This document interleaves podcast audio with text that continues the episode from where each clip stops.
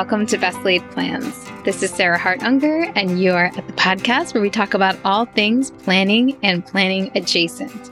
Today's episode is going to be all about the quintile. Now, those of you who are familiar with my work on other podcasts or have been listening for a while, you may know what I'm talking about when I say quintile. However, this is not a word that has made it into the mainstream vernacular, so I guess I will do a little bit of a introduction here. So I have decided that the year should be divided up instead of into four quarters, as is more common, into five quintiles. And the reason that we're doing this episode today is that for me, the end of my first quintile is right around now. I'll talk about why I say around now because there's not really an exact date this year because uh, it depends on my kids' spring breaks and my kids have two different spring breaks. So anyway, but most of you as this airs are also headed into quarter two if you plan by quarters. So since we do align this time as we might at other times and we might not at other times, I thought this would be an opportune moment to have this discussion. Now, before I get into what each of the quintiles are, I have to say, I don't think my planning mechanisms for each quintile aren't as robust as some of my rituals and rhythms that go along with the months or the weeks or the days or even the years there is no accident as to why I've already discussed many of those other things. And in case you are a new listener and are interested in going into deep dives of each of these kind of planning intervals, I discussed daily planning on episode number 28, weekly planning on episode number two. that was very early in one of the first episodes I recorded for this podcast. And that's probably because my weekly plan is the one I am most solidified in and feel very confident about. And in fact, do execute quite faithfully every week. My monthly plan I talked about on episode number 17, and I did a bit of a deep dive into yearly goal setting on episode number 21. So the fact that we're at episode number 36 right now and haven't really done a deep dive into the quarterly rituals or quintiles ritual, it actually kind of makes sense because I don't have a really specific, huge checklist for this particular level of planning. Instead, for me, it's more like each quintile of the year has a different focus and a different flavor and certain things that I know to think about. And so I figured I would go through quintile by quintile and discuss what I do tend to talk about. Now, one thing I do divide into quintiles is my reading life. I may do another episode talking about how I plan my reading out in advance, but I think I've gone into it a little bit on this podcast.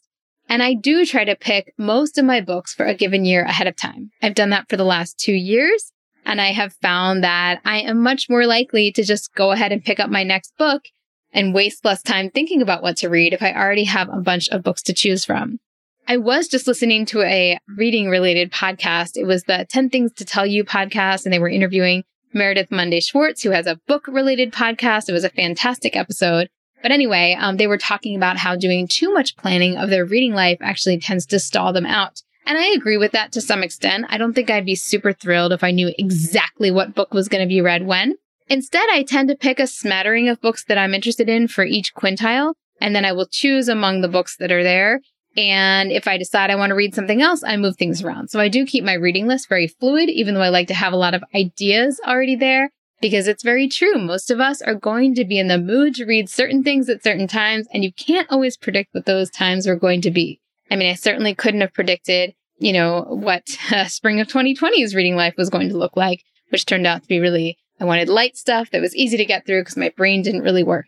You know, in hindsight, I probably also wouldn't have planned a pandemic themed novel for January of 2020, but you can't predict the future. So there you go.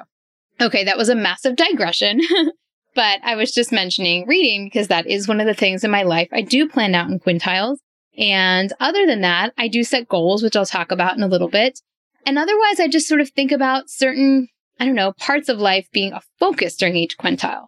Let me begin with quintile one.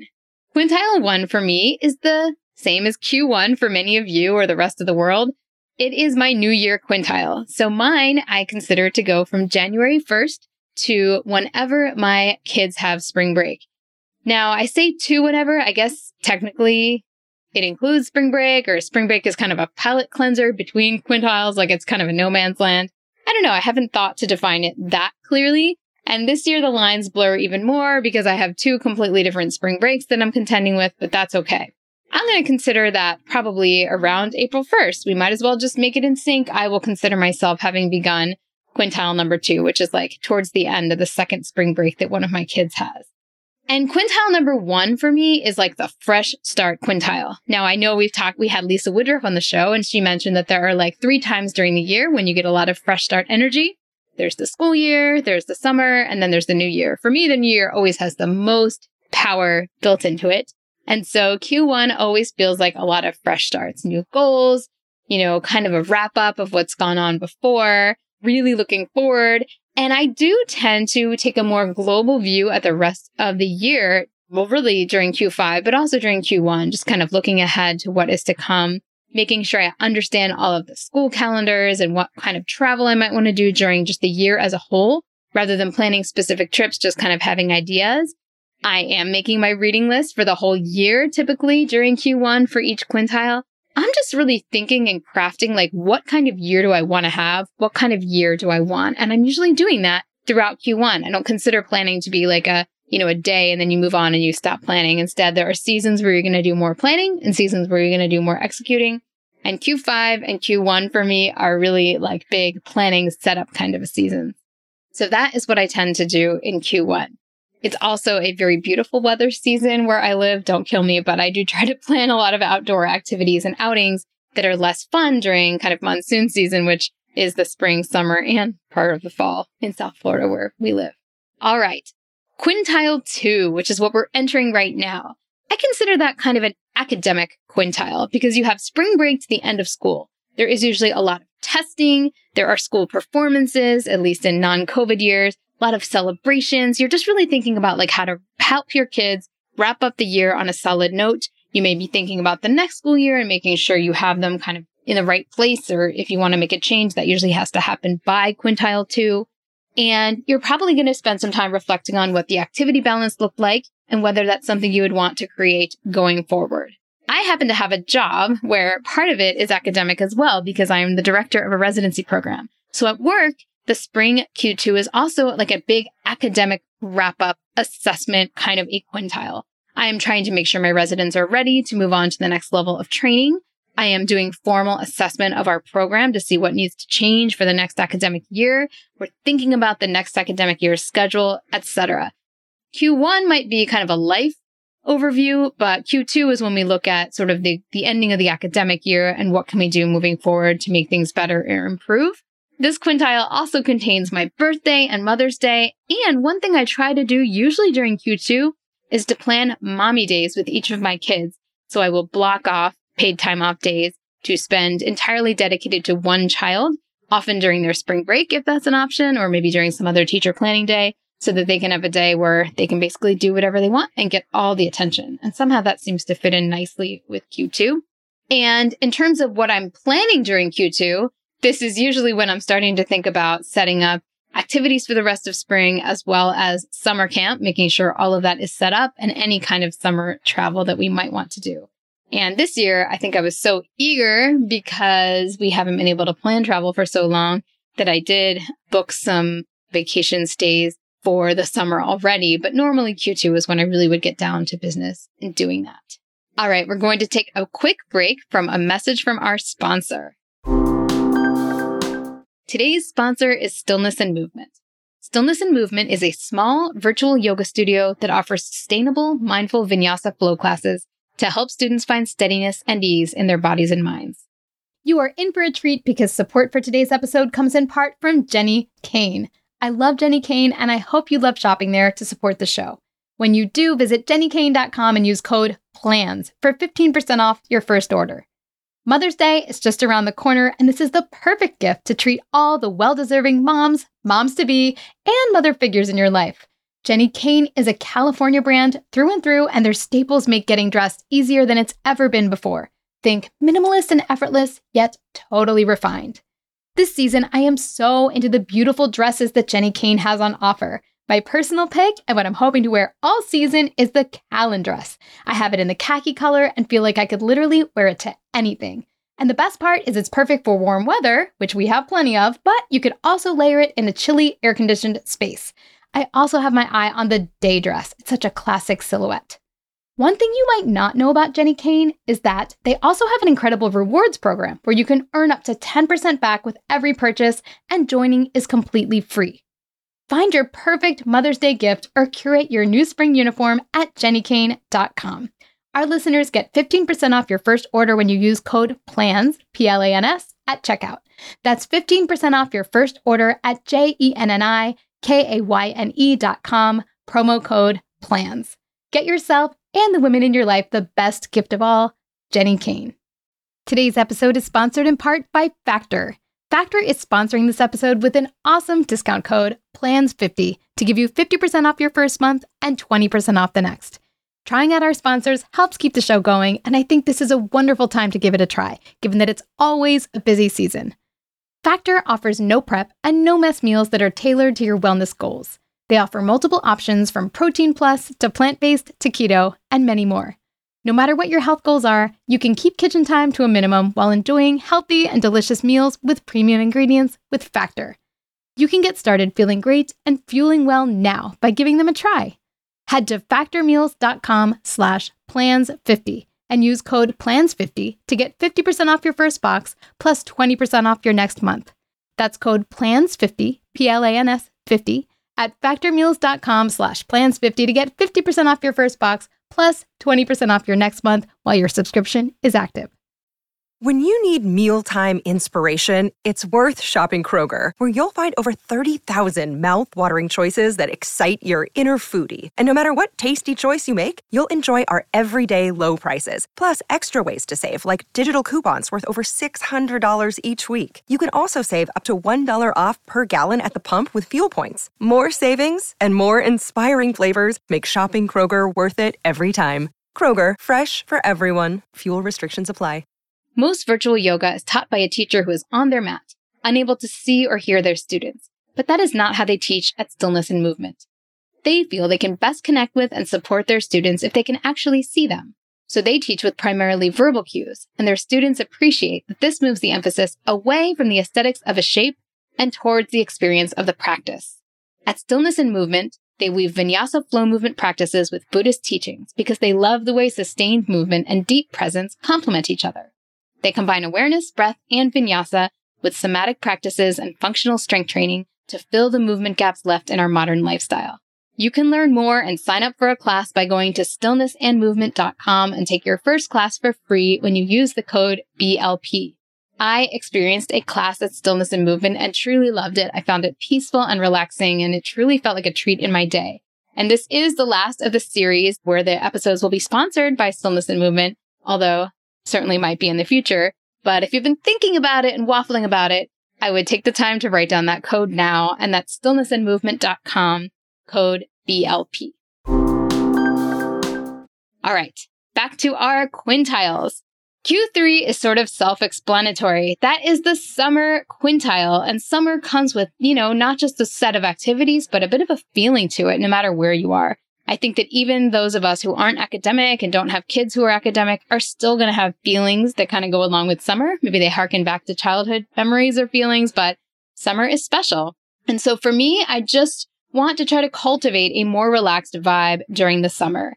Take advantage of, you know, light evenings and have more fun and frivolous titles on my reading list or plan some fun activities with the family, maximize outdoor activities when we can, when it's not pouring rain around here and try to cap off our summer quintile with a family trip. And our rhythm tends to have that right at the end to kind of celebrate the fun that was summer.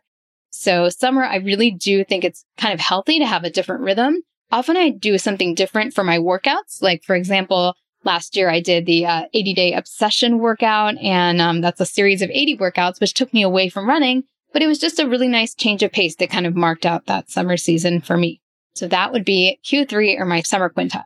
Now, Q4 is the fall and back to school season. And in my opinion, this quintile is why I need quintiles. Like, I can't handle the idea that we have these like big demarcations in the year, but the start of school wouldn't be one if we were using traditional quarters. Instead, we'd have July 1 mark the beginning of quarter two, and then October 1 mark the beginning of quarter three. And those don't really go with anything. Uh, so really Q4 and the demarcation of summer with summer break from school, those are why I need quintiles. I think I would deal with Q1 and Q2 if it wasn't for that. So Q4 for me has the second most strongest kind of fresh start feel to it because you're really establishing new rhythms for the school year. I usually don't even think about setting up the kids' activities prior to really the back to school season because usually you get a few weeks of lead time and you want to see kind of what the routines are going to look like. So this is one of the few areas where I don't find that planning ahead is all that helpful, but instead I go into Q4 with the mindset that we're going to kind of gradually build our routine as the year unfolds. Now, of course, that may vary based on where you live.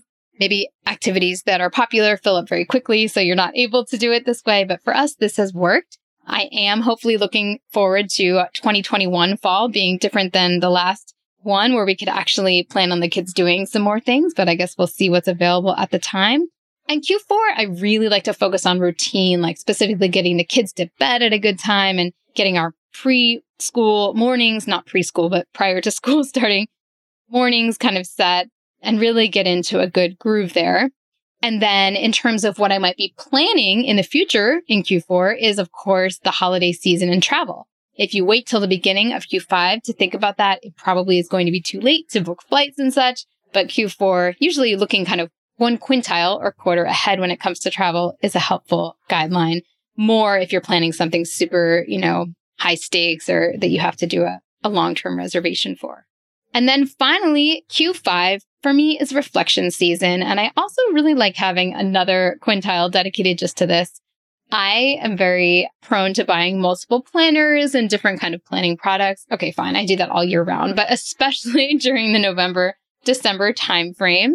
And for me, this feels like a very festive season. You're setting up your planner. You're focusing on, you know, what you might want the future to look like, but you're also really enjoying the present, spending time with family, you know, and just really like kind of leaning into more enjoyable activities, maybe holiday parties. For me, I tend to focus my reading during this quintile around more self development and also novels with a winter theme. I absolutely love that. I think that's partly because we don't really get winter where I live, so I need to get it in some other form.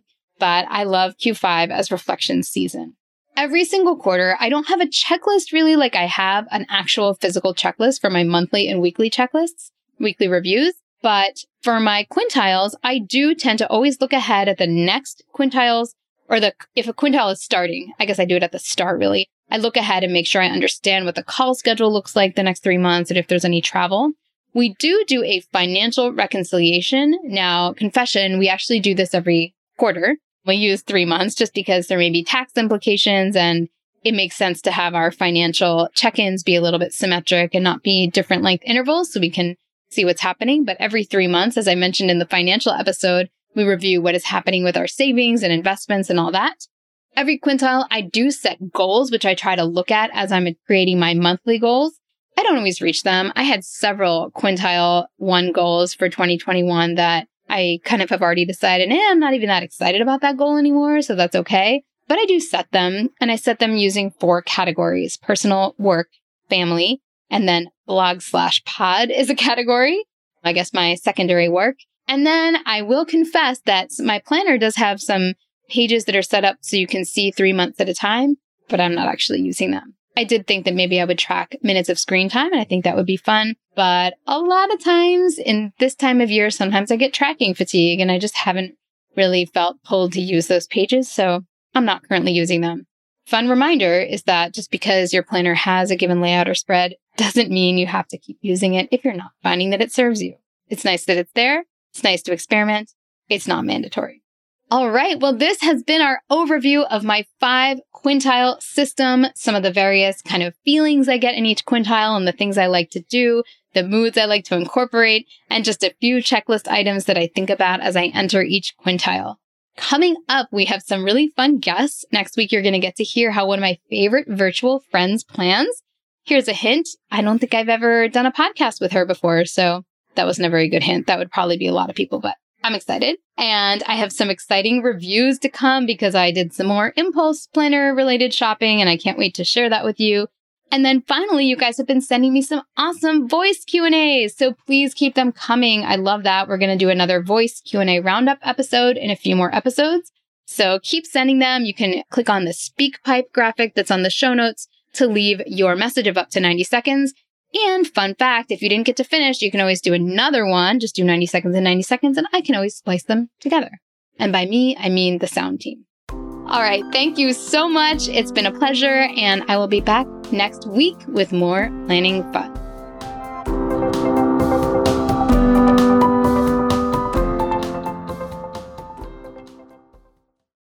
This podcast is part of the Sound Advice FM network.